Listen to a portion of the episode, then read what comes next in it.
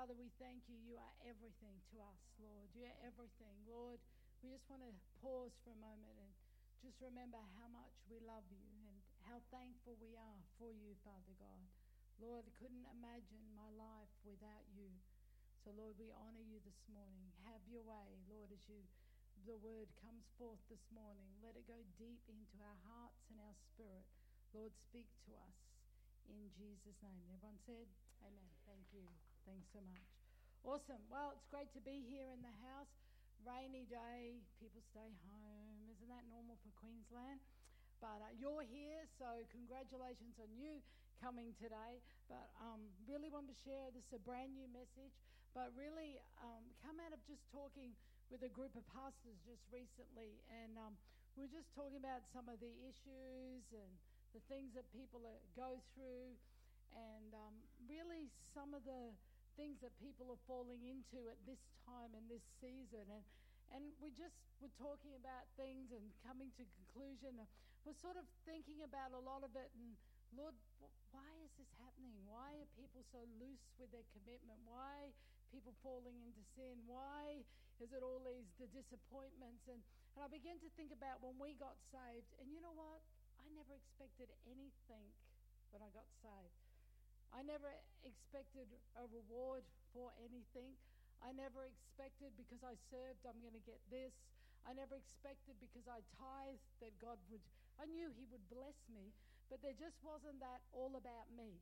Now, I'm not saying, and it wasn't just me. I thought about the group of people that we did life with, that we, we were all involved in church, we were all committed. You know what? We all still are. 30 years later, we're all still there pastors, leaders, business people, all the people that we did life with. But you know what it was is that we just, we loved God. We were thankful that we were saved. That was all that mattered. It wasn't about, oh, I don't think I want to go to, I'm sick of, you know, I hear people saying they're sick of church, not coming to church. Do you know what I think you were saying last week, or Pastor Brad mentioned? You're actually saying that you dislike the Lord. This is his house. He loves his house. He loves, he loves it. He loves when we come together. He loves, why wouldn't we want to come together? Why? You see, they're fleshly things that we've got to learn to overcome. Oh, I don't want to go to this. I don't want, oh, I don't want to be, well, if I've got to serve, then it's going to take up my time. No, no, it's an honor to serve. It's an honor to serve God. It's an honor. You know what we did? And I'm not just saying we, to out, on our wedding anniversary just last week, we cleaned up the back of church. And I thought, what a better way to spend my wedding anniversary than doing something for the Lord. See, I didn't think about, oh, well, we could be doing something because I know God gives, but it's something that needed doing, thankfully, before the rain because the gyprock gets wet. Don't we know all about that, Cass? We shifted the gyprock last time. It's all wet and it's impossible to move. But I just felt, said to Greg, we need to get it done. There's going to be rain and then that gyprock's impossible to do. But you know what? To me, it's like how I feel honored and blessed that I can do that that I can serve the Lord because I'm so thankful for what He's done for me. I'm so thankful. You know what? If He never gave me another thing, I'm happy. You know, we have to learn to be because what it is is you build your life upon the rock. Upon the rock. And I'm going to share about that today about building our life on the rock. Building at the rock is the Lord. Come on, building our life on God. Nothing, you'll have nothing without it. Don't fool yourself. Don't let fleshly, because they're all shifting sand. Come on. They're all shift. Everything else, career, money, whatever, is shifting. A, a relationship, whatever it is, is all shifting sand. They're, they're nothing that you can put your life on except God. There's nothing else. And you know what? We should be just so happy. God, you chose me, especially in the world that we live in today. I was doing a bit of study on the rock, and you know, building a house on a rock is the most costly and hardest. Isn't that interesting? When you want to build a house on a rock, it is the most costly and the hardest. This is what they said. They said, based on soil classification, rock is considered one of the best surfaces to build a house foundation. It's the most costly and it's the hardest, but it's the best foundation. Come on, doesn't that say something about the Lord? It's costly, It's hard work. Come on. It's been hard work to get to where we're at today. Come on. It's been hard work, but every cent, every bit of commitment has been worth it. And then it says this that doesn't mean it's going to be cheap. Even though it's the best surface to build a house foundation, it says that doesn't mean it's going to be cheap. Any ex- excavation, such as leveling the site, excavation for sewerage and drainage trenches, is going to be expensive. We're talking about a foundation. Come on, it's going to be expensive to build your foundation. It's going to cost you. Come on, it's going to be hard work. And then it goes on and says this this is due to it requiring heavy excava- exp- can't get the word out today. Heavy lifting, heavy machinery, and rock breaking equipment. Come on, rock breaking equipment. It says before any builder or building company will give you a fixed quote to build, they probably will need to do a soil and contour test. If you have any issues with your soil, that makes it difficult to build. Well, is this incredible how God tells us to build on the rock? And then when we're looking in the natural, He's demonstrating that. Come on, your soil has to be good and says if you're attempting to build on a slope, expect to pay even more. Come on, if you're trying to build on slopy ground, you're going to pay more. Retaining is expensive. And where I want to start all this from is Matthew 7 24 says this Therefore, whoever hears these sayings of mine and does them, key, you can sit here every Sunday and hear great messages and get all pumped up, or you go, but if you don't do what God says, your life's never going to change. Come on, you know, and, and it really discourages me today to see the spiraling of people in and out and up and down. And, Oh, they're pumped for God, then they're doing drugs. They're doing this and then they're sinning. When I, it's like, what is going And there's so much of it today.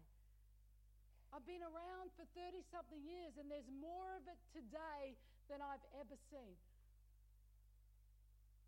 And what I believe is, is grace has paid a part of it. Grace, grace, grace, the whole grace message. I don't know if the grace message was good for us. My personal opinion, I had the fear of God, and that was good. I'm thankful I had the fear of God. Well, I grew up under fierce people that told you what to do, how to do it, and when not to do it. It didn't hurt me. I'm thankful for those leaders. I'll tell you what, one of the first leaders in our life was our children's church leader. She was a tough lady, never married, no children, school teacher, and then ran kids' church. She was tough. Come on. You didn't dare look wrong, say wrong, do wrong. fear of her. Come on. She put the fear of God in us, but it was good. Come on. It was good. Today I see people so, I don't want you to tell me what to do. Who are you to tell me what to do? You need someone to tell you what to do if you're doing wrong. Come on. If your life's spiraling out of control, you need someone to mentor you. You need someone to help you to keep your life straight. Come on, otherwise it's going to keep spiraling and keep spiraling. It's not going to get better. It's not going to get better out there in the world. Come on. It's not going to get better if you reject God. The only way it's going to get better is if you hear God saying, come on, and you do them. You do the principles of life. You get mentored. You have people who will speak the hard things to you. Not people who just love you and say, oh, you're so nice, you're so good. We have that as well, but we've got to have that to be strong. And, and I want to tell you that every inch, every mile is worth it. Just like when you build your house on a rock, it's worth it. And it goes on and says this I will liken them to what? The wise man. It says, Whoever hears God's sayings and does them, he will liken them to what? Someone who's wise. Come on, someone who's wise, who built their house on the rock. Come on, who built their house on the rock. And I just told you that building on the rock is expensive, it's hard, and it's costly. But then it says this and then the rain descended. Interesting, it's raining. the floods come, and the winds blew and beat on that house, but it did not fall, for it was founded on the rock. Come on. It was founded on the rock. It was founded on Jesus. See these people I see in and out, sin out of sin, up, down, doing this, doing that. Come on, drugs one day, not the next, falling on there. Come on, yeah, sleeping with each other, doing all these things. Come on, lying, cheating, slandering, in church, out of church, full on for church, not going to church here. All these things. Because things happen and they're not built on the rock. Because it says when you're built on the rock, come on, the rain will beat, everything will come, but you're still. Now, I'm telling you, we have been through stuff. Pastor Brad and Sarah have been through stuff. Anyone you know who's anywhere with God, we've all been through stuff. But it's what happens in the stuff. Come on. When you've built your life on the rock, come on, when God is your everything, when the floods come and the rain beats, come on, you are firm. You know what? Things aren't right right now, but you know what? I'm with the Lord. He says He's my protector, He says He's my keeper. Come on. Listen to that rain. Verse 26 says this But everyone who hears these sayings of mine and does not do them will be like the foolish man. Come on, God's saying when you hear what to do, when you know what to do, and you don't do it, you're a fool. God's pretty straightforward. he doesn't mess with you. You're either wise or you're a fool. Come on, he says, when you hear, when you know the truth, when you know what to do, when you know things are spoken, when you know you're up and down, when you know you're not full on. Come on, you, what have you got to do? You've got to do what the Word of God says. You've got to do what you've heard. No use just coming to the altar and repenting. I'm sorry, God, I thank you, forgive me. And then next week you're back to your old ways. Come on, we have to starve sin. If you're in sin, you've got to starve it. You've got to get under accountability. When you're going through sinful things in your life, you've got to stay away from those things. You've got to disconnect from those people. You've got to put yourself under accountability. Come on, that's building on the rock. That's building on the Lord. I'm struggling, but God, you're my strength. You've put people round about me. You are my strength. I'm going to make it. I'm not going to be a fool. And says this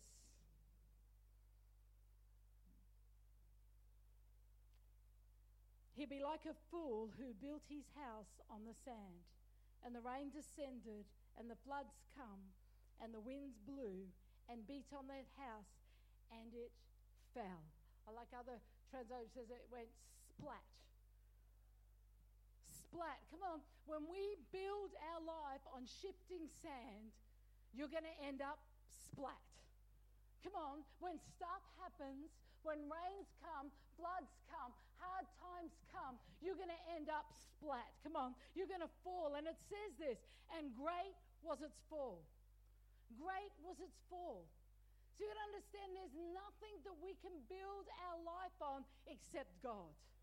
Come on, accept God. But building our life on the Lord is not about what I can get or well, what's in it for me. Well, what do I get if I do that? Why should I have to do this? Why should I have to be on a roster? Why should I have to serve? Why should I have to forgive? Why should I have to give? All about me, me, me, my. No, no. It is saying, I love you, Lord. I want to do whatever. And Lord, I'm thankful that I'm just saved and keep me saved. Come on.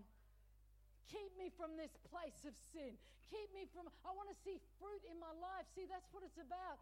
Seeing fruit in your life. Begin to see your life blessing other people's life. Seeing what you've gone through. What makes me the most happiest is seeing a life set free. Come on. When you can use your own experience, when you can share something out of your own life to set another life free. See, that's what it's about the Great Commission. Go into the world, make disciples. Come on, transform other people's life. But if your life's up and down, and oh, I don't feel like going to church, oh, I don't know, come on, complaining all the time, in and out of sin, come on, how's that going to be a witness to anybody? They look at you and then they think, well, how could God be real? I don't see any evidence in your life. Come on, there should be evidence. It's not that we're perfect, but there becomes evidence in our life. It says, You are foolish if you've heard the truth and do not do anything about it. Come on, foolish. If you've been told the truth and you're still doing nothing about it, not that we're perfect, You'll have ups, you'll, you'll have down the times, but you're moving forward. Come on, you're moving forward. And when the winds in life come against you, you're not going to have this great fall. See, that's what happens. Why people have these great ups and downs, these great falls, these great dips, because they're not building their life on the rock. It's clear, it says it. Come on, it's time to be committed to building our life in the Lord. When you know you're going to build a house, it's exciting. It takes time, it's costly.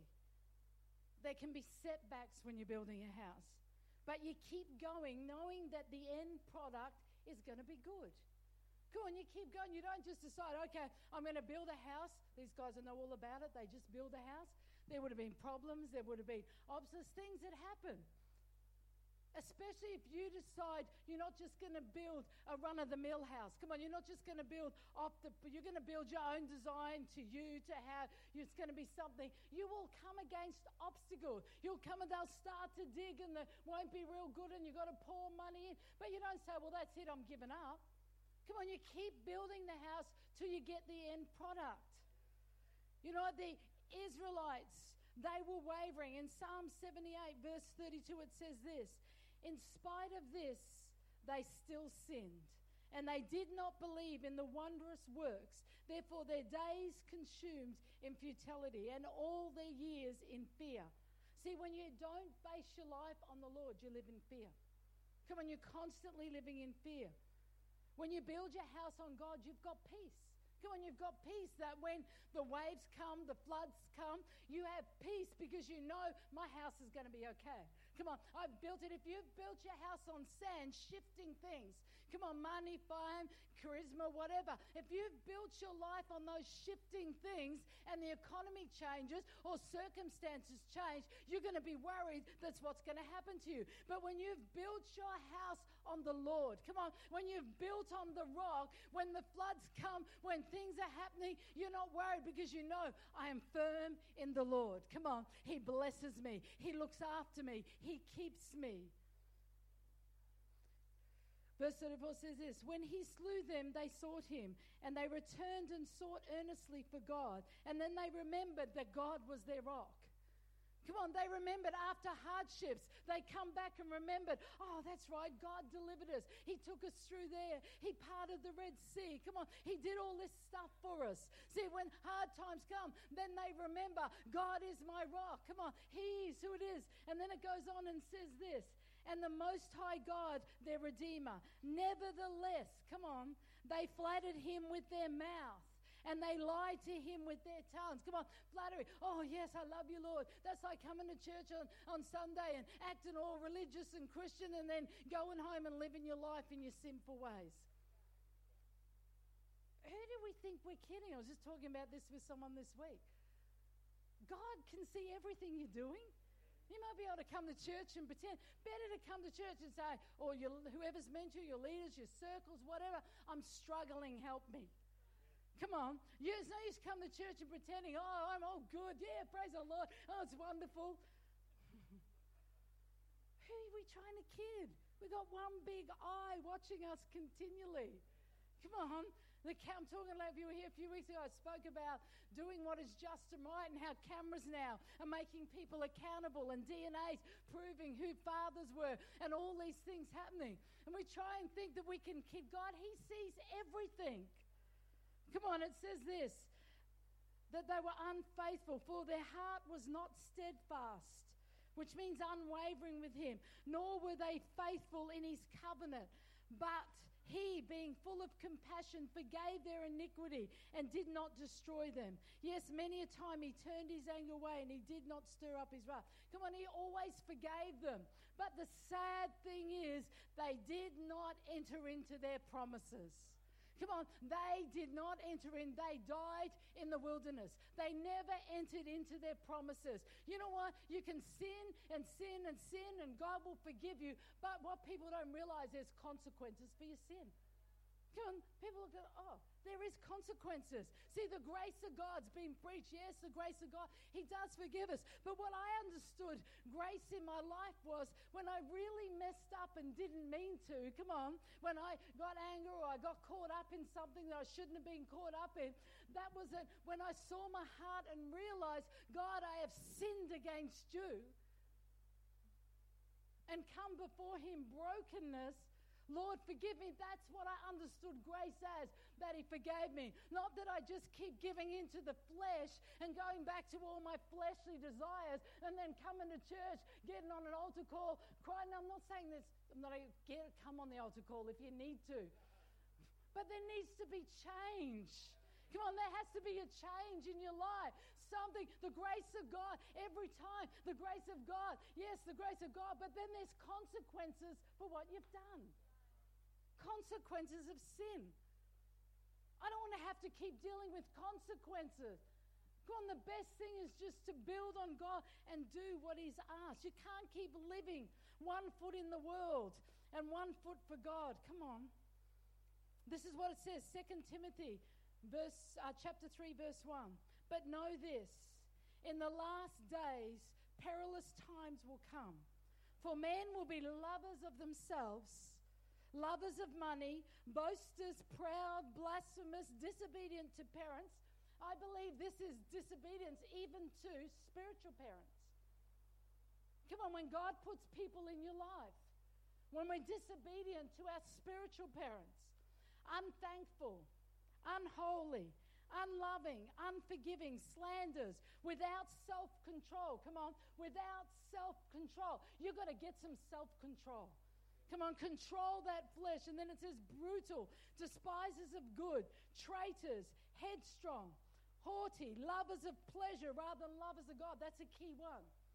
We love our sin more than we love God. Come on.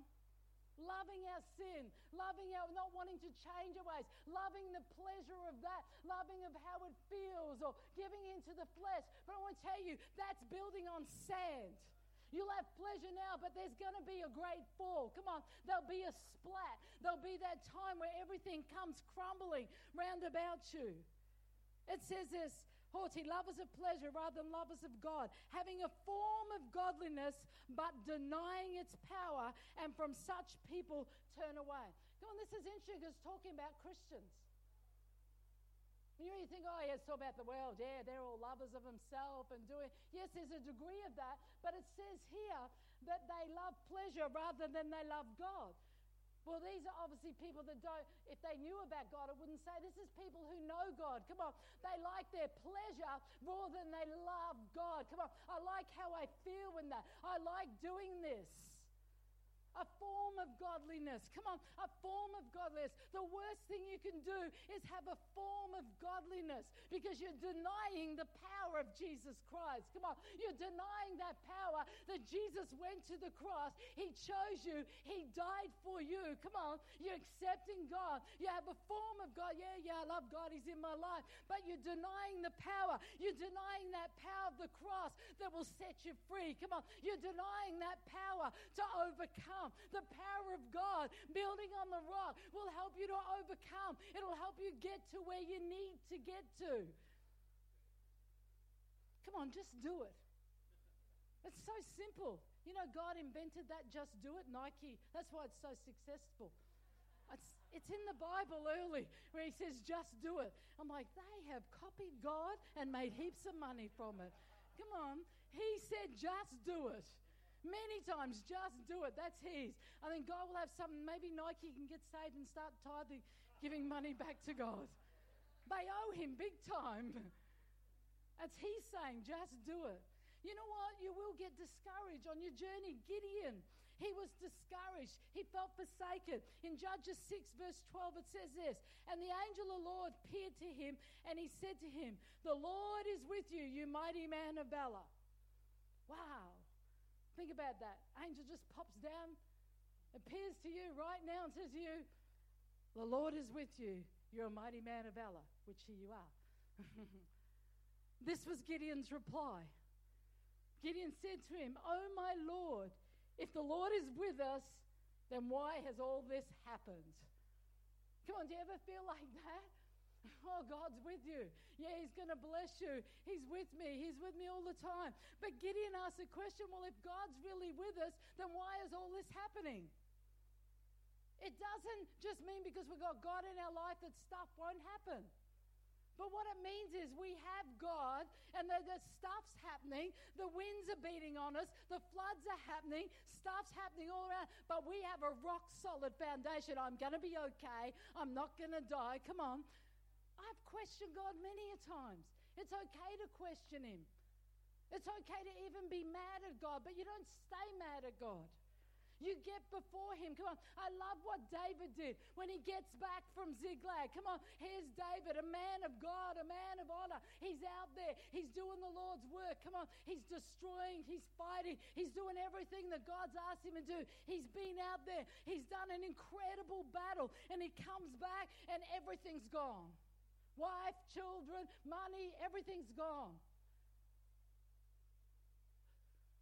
What does David do?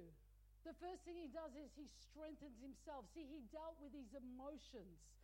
Some of us, we're living too much on our emotions. Come on, we make decisions out of our emotions. Never make a decision when you're emotional. Come on, never make decisions for your life when you're emotional, when you feel like you've lost everything, when you feel like everything's gone. Worst time to make a decision. David deals with his emotions. Come on, says he cried out until he could cry no more. So that's his emotions. Come on, he gets on the ground and he cries till he can cry no more. Then he realizes his mates are crying too, but now they're past crying, they're angry. At David, like it's David's fault that everything happened. Come on. And then David strengthens himself in God. Come on, dealt with his emotions. He didn't strengthen himself and then deal with his emotions. Come on, you've got to deal with your emotions first. Stuff's going to happen. It says floods, winds, things are going to come against us. But we have to deal with our emotions, not run away from church, not run away from accountability, not run away. Then we have to strengthen ourselves in the Lord and get a strategy. This is Gideon. Okay, God. So an angel's just appeared. Yeah, so what? God, if you're really with me, then why is all this happening to me?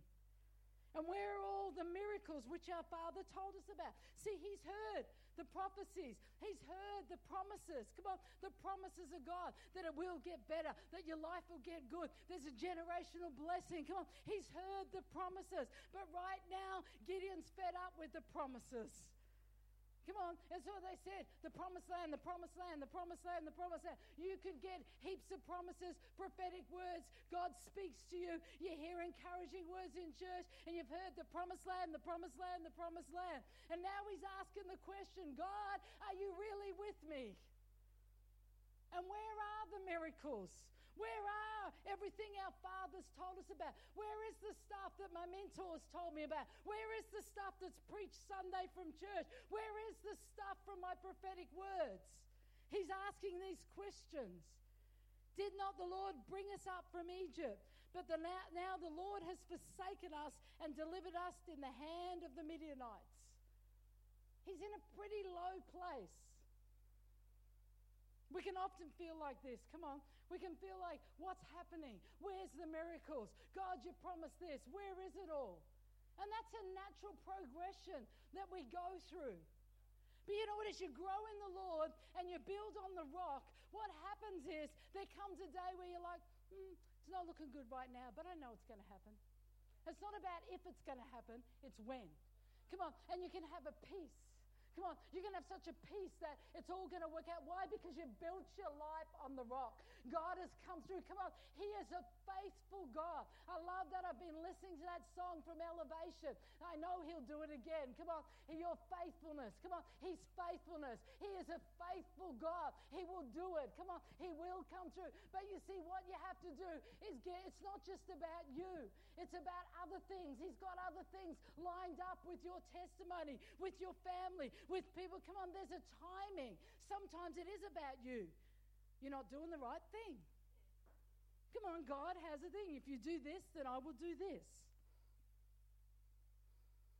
Then the Lord turned to him and said, Go this in this might of yours. See, God can see a spark in Gideon. He just says to him, okay, Gideon, you're stirred up. I want you to go in that stirred upness. Come on. He can see that Gideon is uh, passionate about what God has promised. He hasn't given up on God. Come on. He's just asked God, where is this? Why is this happening? Come on. He's still passionate. Where are the miracles? And God says, go in this might. In other words, Gideon, go in this passion. God can see a spark in him. Even though it's hopeless, even though he's been through something, God can see a spark in Gideon. And he said, You shall save Israel from the hand of the Midianites. This is what he says Have I not sent you? Come on, hasn't God sent you? Isn't God with you? So he said to him, Oh my Lord, how can I save Israel? I'm the weakest of my clan in Manasseh. I'm the least in my father's house. You know, God doesn't care if you're the weakest or you're the least. All he's looking for is that little spark. Come on. All he's looking for is that mustard seed of faith. That God, I believe you're going to do what you said. I believe that you're going to bring forth the promises that you said you would do. God, I believe your word that if I follow your covenants, if I do what is right in life, come on, if I deny my flesh, if I do what you've asked me to do, I know that you will come through. I know that I'll get stronger. Come on. And the Lord said to him, Surely I'll be with you, and you shall defeat as one man. See, it's interesting here. God doesn't answer any of his negativity. Come on, he doesn't reply. Yes, I understand, Gideon. Yep, it's a difficult time. Yes, you poor boy. I've seen how hard it is. I've seen how difficult. Come on, God doesn't answer the negativity. When you go through the Word of God and you see people complaining before God and tell Him everything, He never ever answers their negativity. Come on, He speaks to promise. He speaks to purpose. Come on, and that's what good leaders do. Sometimes the leaders in this church might frustrate you because they're not coming to your little pity party with you. Come on, they're not sitting in your negativity junk with you. Come on, they're saying, yeah, yeah, yeah, yeah, I hear what you're saying, but it's going to be okay. It's going to be all right. Why can they say that? Because they've been where you've been and they know how you feel and they know that it doesn't do any good to just keep being negative with you, to keep giving you, saying, yes, it's a tough. They know that's not good. What they know is good is encouraging you, saying, come on, build on the rock. Hang on to God. Come on, stand firm. You're in a flood, but you're not going to die. Come on, make it. You will make it. Come on, that's what it's about. God does not answer that. He says, I have sent you and I'm with you. That's foundation. Come on. He sends us and He's with us. He says He never leaves you. Never. Even when you're in your rotten sin, He's there. You just choose not to recognize that He's there. But He's there. Come on. He's with you all the time. He says, I'm with you. I never leave you. Then he said to him, If I've now found favor in your sight, then show me a sign that is you who has talked with me. Do not depart from here, I pray, until you come, till I come to you and bring my offering and set it before you. And the Lord said to him, I'll wait for you, mate. God will wait for your offering. And when he says, I'll wait till you come.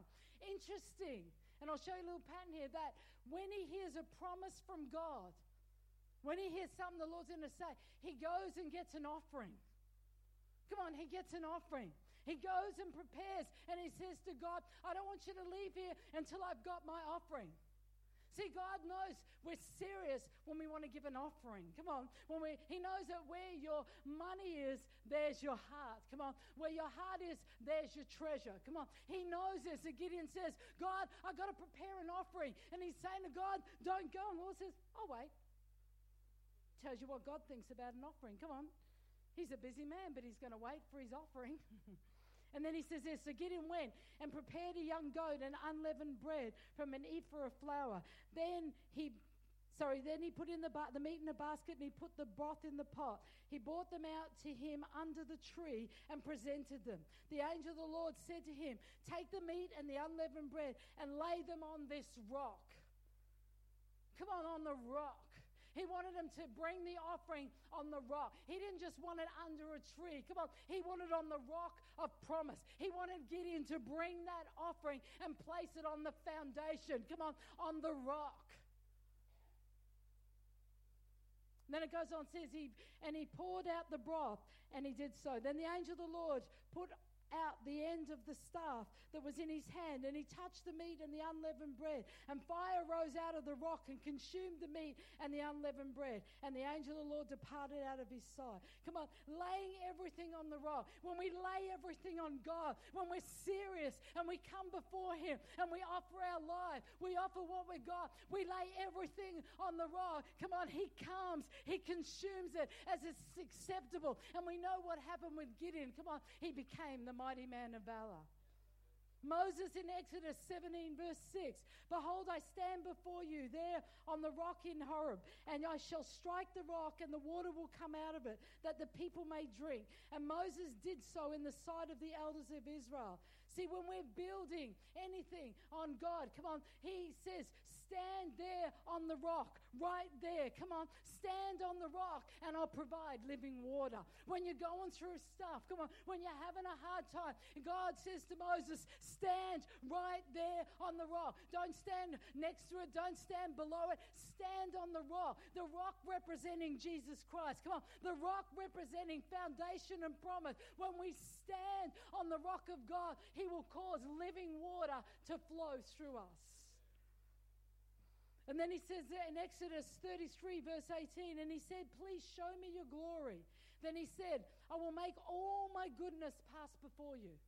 Well, this is Moses asking the Lord, Show me your glory. And we know that to see God's face meant death. But he says this He says, My goodness will pass before you. Well, When we build on the rock, when we build on God, He will cause His goodness to pass before us, His goodness to go ahead of us. And he says, And I'll proclaim the name of the Lord before you.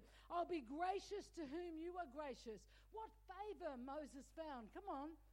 What favor he found that God's going to go before him, that he's going to show favor to whoever Moses shows favor. He'll be gracious to whoever Moses is gracious with. And I'll have compassion on whoever you have compassion. But he said, You cannot see my face, so no man has seen me and lived. And the Lord said to him, Here is a place by me, and you shall stand on the rock. I mean, here it is again standing on the rock, building on the rock. For him to see God, he had to stand on the rock. You want to see God's glory, you want to see God's presence, you want to see his will, you've got to build on that rock. He says, Stand on the rock. So it shall be, while my glory passes by, that I'll put you in the cleft of the rock, and I'll cover you with my hand while I pass you by. Then I'll take it away, my hand, and you shall see my back, but my face you shall not be seen. See, when we're standing on the rock, there's protection, there's covering. Come on, there's goodness, there's favor, there's compassion, there's grace. The Lord goes before us, and we'll see his glory. That should be enough to want us to build on the rock. Come on, these are all the things that God promises. Moses' declaration in Deuteronomy 32 3 For I proclaim the name of the Lord, ascribe greatness to our God. He is the rock. Come on. Moses knows all about it now. God, you are the rock. Come on. He's not just saying you're my rock, He is the rock. Come on. He's got a revelation. He's journeyed. He's been through stuff. He's had hard times. He's had disappointments. Come on. He's had to deal with whingers, complainers. He's had a tough time. But now he's able to say, Great is my God, and He is the rock. Come on. There's nothing else. He is the rock. He, his work is perfect, for all his ways are justice, and the God of truth is without injustice. Righteous and upright is he. Here's another example Samson. He was a miracle baby. His parents were barren. In Judges 13, verse 2, it says this Now there was a certain man from Zorah whose name was Manoah, and his wife was barren and had no children. And the angel of the Lord appeared to the woman and said to her, Indeed, now you are barren and have borne no children, but you shall conceive and bear a son. Verse 17 Then Manoah said to the angel of the Lord, What is your name, that when your words come to pass, we may honor you? So Manoah took a young goat with grain and offering, and he offered it up on the rock. here we are again. Another prophetic promise. Come on, they don't have the child yet. God's just spoken to them, but they've bought an offering because they believe the word of God. Come on. They believe God's promises. They believe what He said, and they're not going to let this moment go past until they've given an offering. Come on. We've got to offer something to the Lord. We've got to offer our life back to Him. I thank you, Lord, that you've saved me. I'm offering my life. And it says that He took it and He placed it upon the rock. We're going to get our life and fall on that rock before it falls on us. Come on. Lord, I offer everything to you. Come on, offering everything up to Him. And it happened as the flame went up forward towards heaven from the altar that the angel of the Lord ascended in the flame of the altar.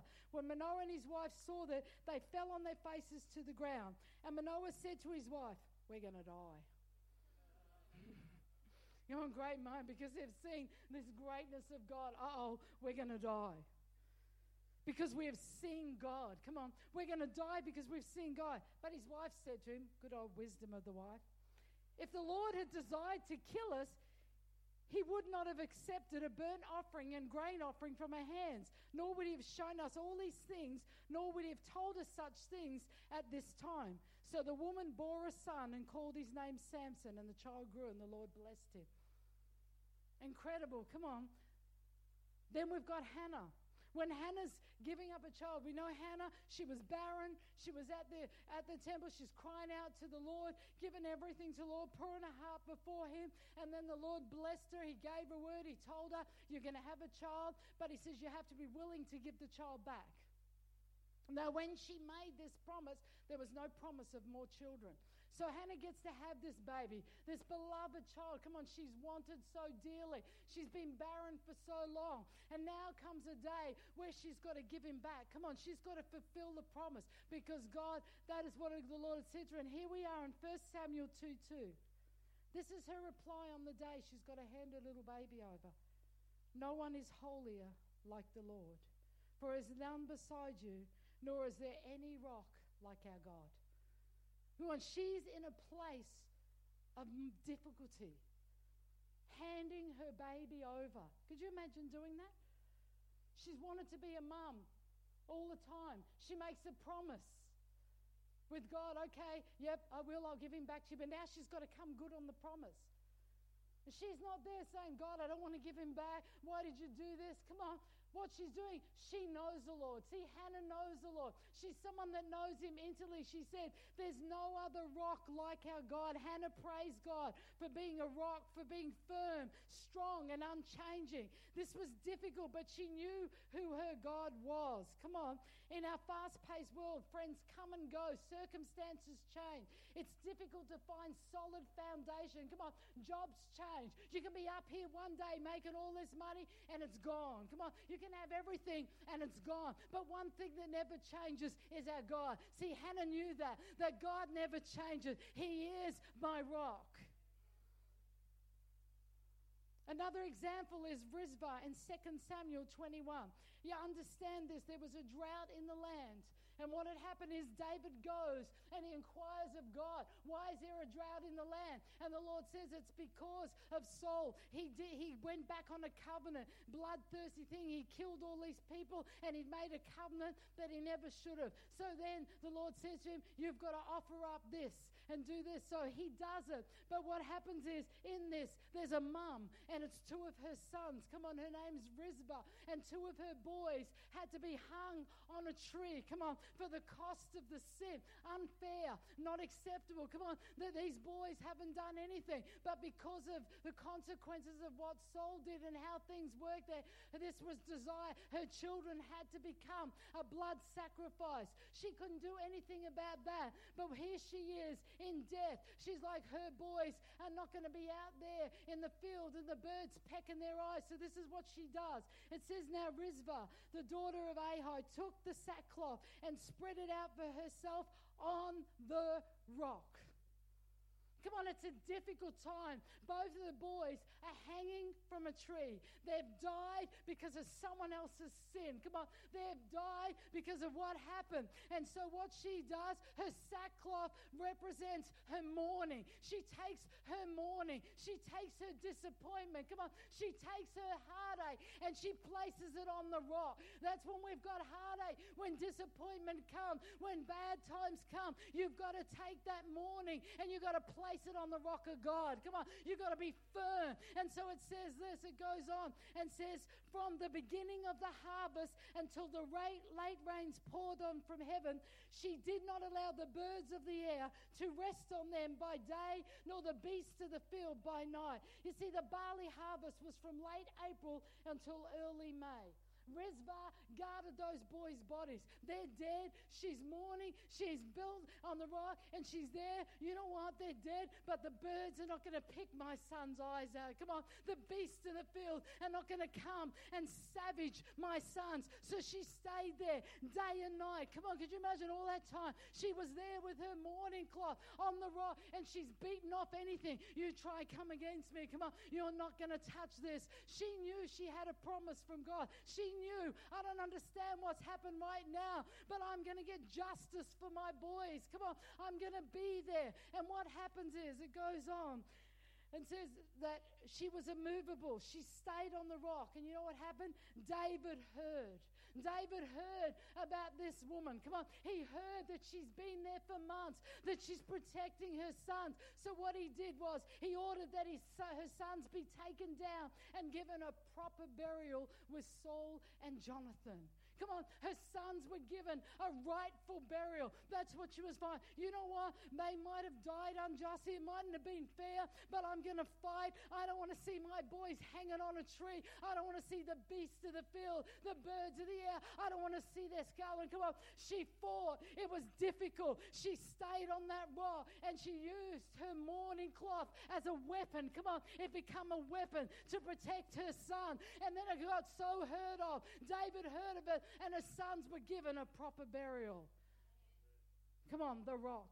David talked often about the rock. In 2 Samuel 22, he said this and he said, The Lord is my rock and my fortress and my deliverer.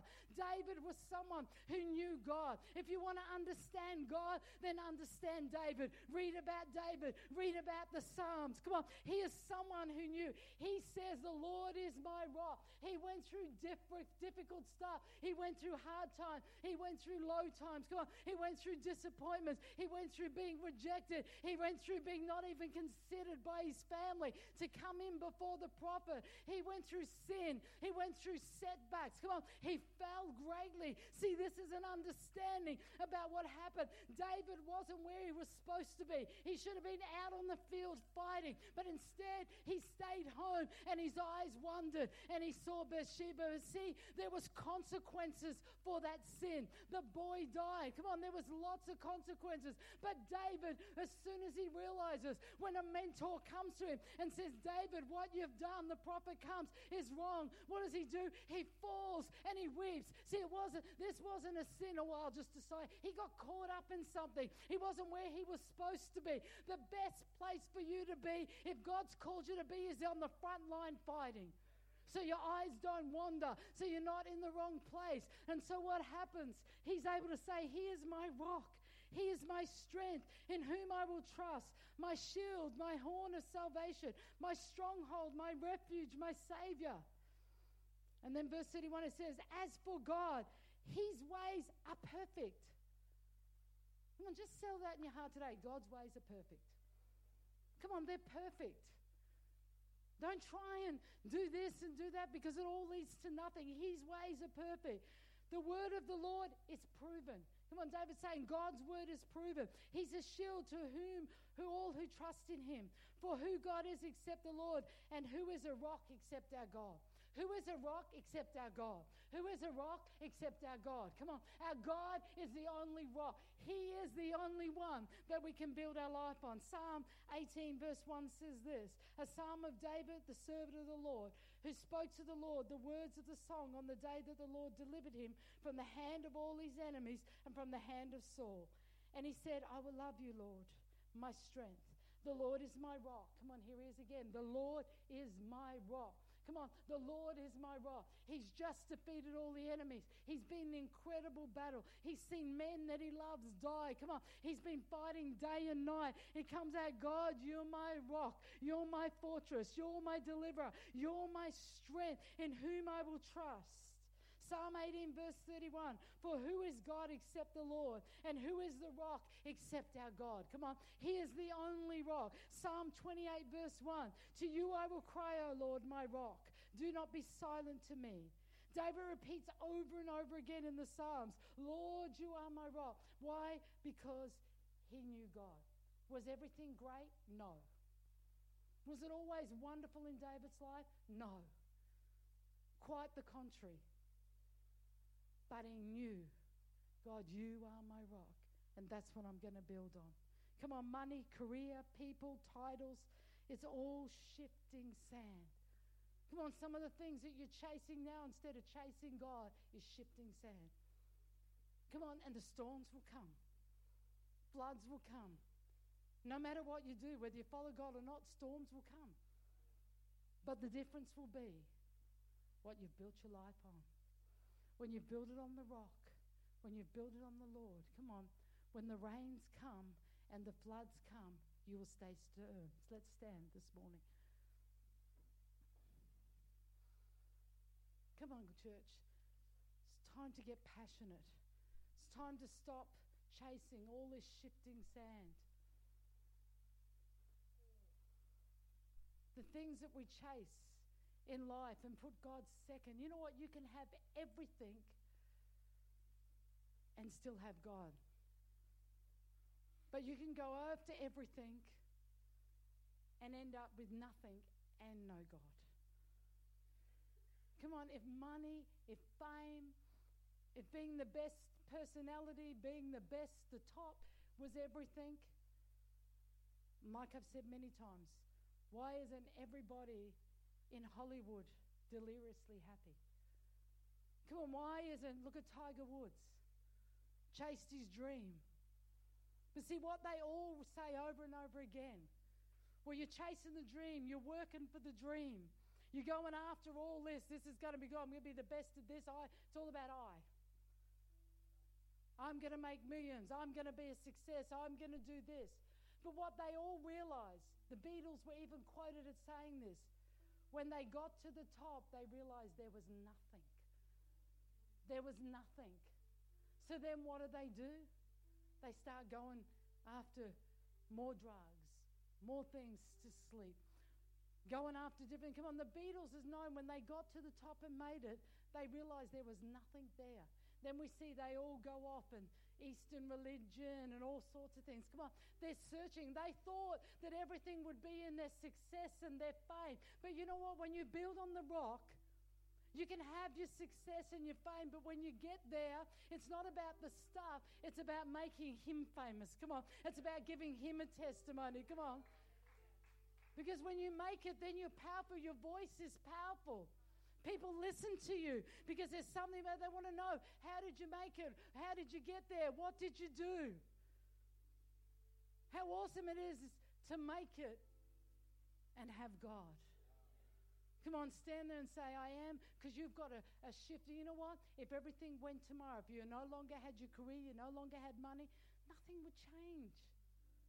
Come on, when God is your foundation, it doesn't matter what life, yes, it's like, God, do we really have to deal with this today? There's some days it's like, really, God? Come on, just like.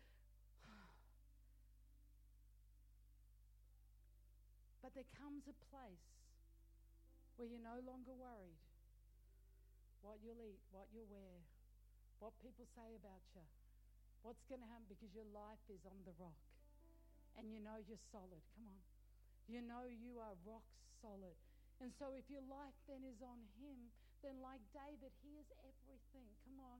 He is our fortress. I will declare His praises. I will speak of His great love. I will speak of His faithfulness. Not complaining that I don't have or what I haven't got or what He hasn't done. No, great is thy faith, faithfulness. Lamentations 3:22 Great is your faithfulness. Come on, God is trustworthy.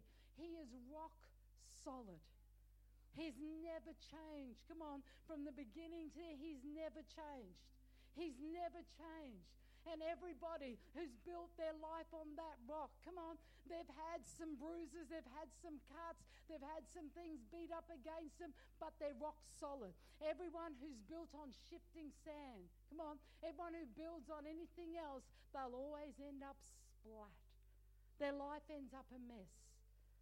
And sometimes when you're young, you're not thinking about your children and your children's children. But I want to tell you, as a parent, most probably the most devastating thing is for you to know the truth and see your children walking in sin. Because you didn't do what was right in the early years. Come on, because you didn't train them in the things of God. You didn't build your life in the beginning on that rock. You see, suddenly then you're thinking about it's not just about you. There's nothing worse as a parent to see your child in pain why do we want to teach our children. Come on, God is everything. Yes, you're in pain now, but God's going to come through. Come on, He will come through for you. He will come through.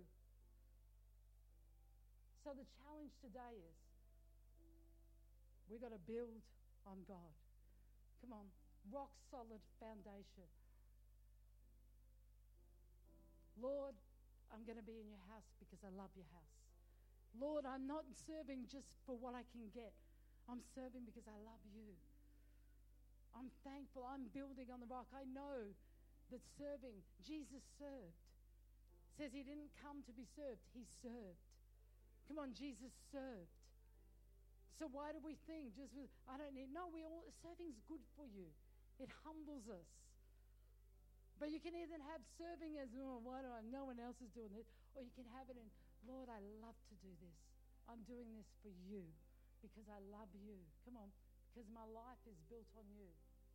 Let's just all close our eyes. You know what? You might be here today and you're listening and you're like, I don't know God. I don't know Him in the way that you're talking about. But you know your life has been shifting sands. You know that there's been fear. You know there's uncertainty. You're unsure about your future. You're unsure about what's next. You've got fear.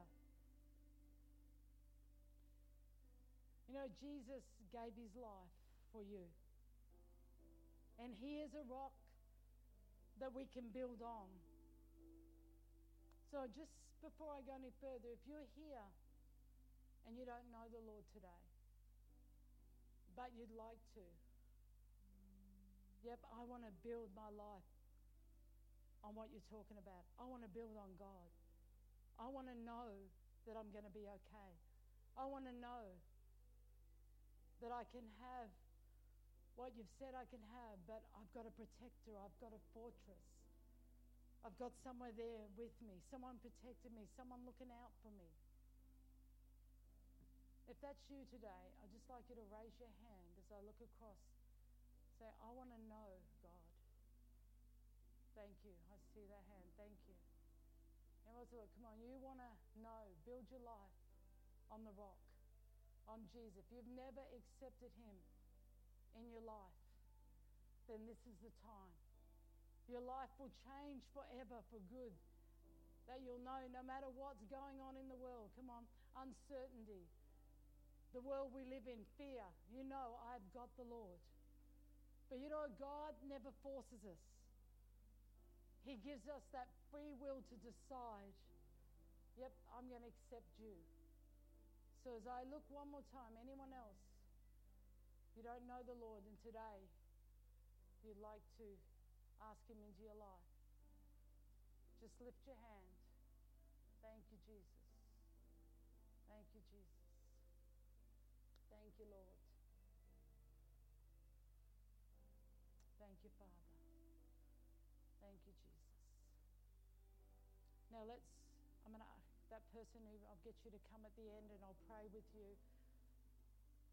But for the rest of us, let's just look to the Lord, knowing that He knows all.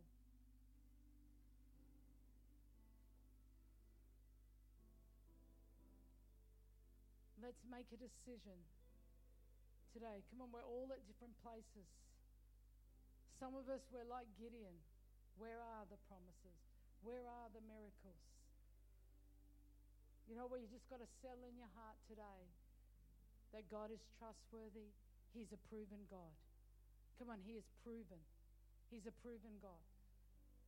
He's been proven generation after generation after generation. You might be in that place that David was. You're broken. You come back, you're tired, you're worn out. And you come back and there's another blow. Everything's gone. But David knew I'm at a place of crisis, but all I have is God. He is my rock. Come on. He is my fortress. He is my deliverer.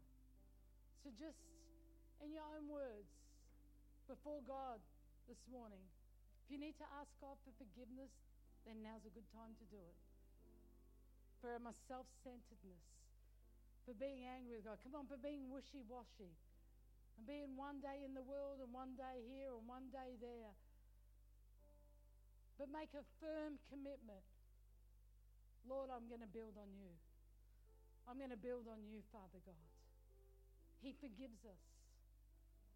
But Lord, I'm going to build because you're the only rock solid thing. Come on.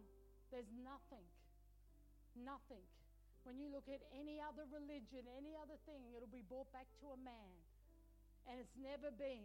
When you look to God, He was from the beginning and He is the end. Come on. He was the beginning and He is the end. There's nothing in life that has lasted and is proven like God.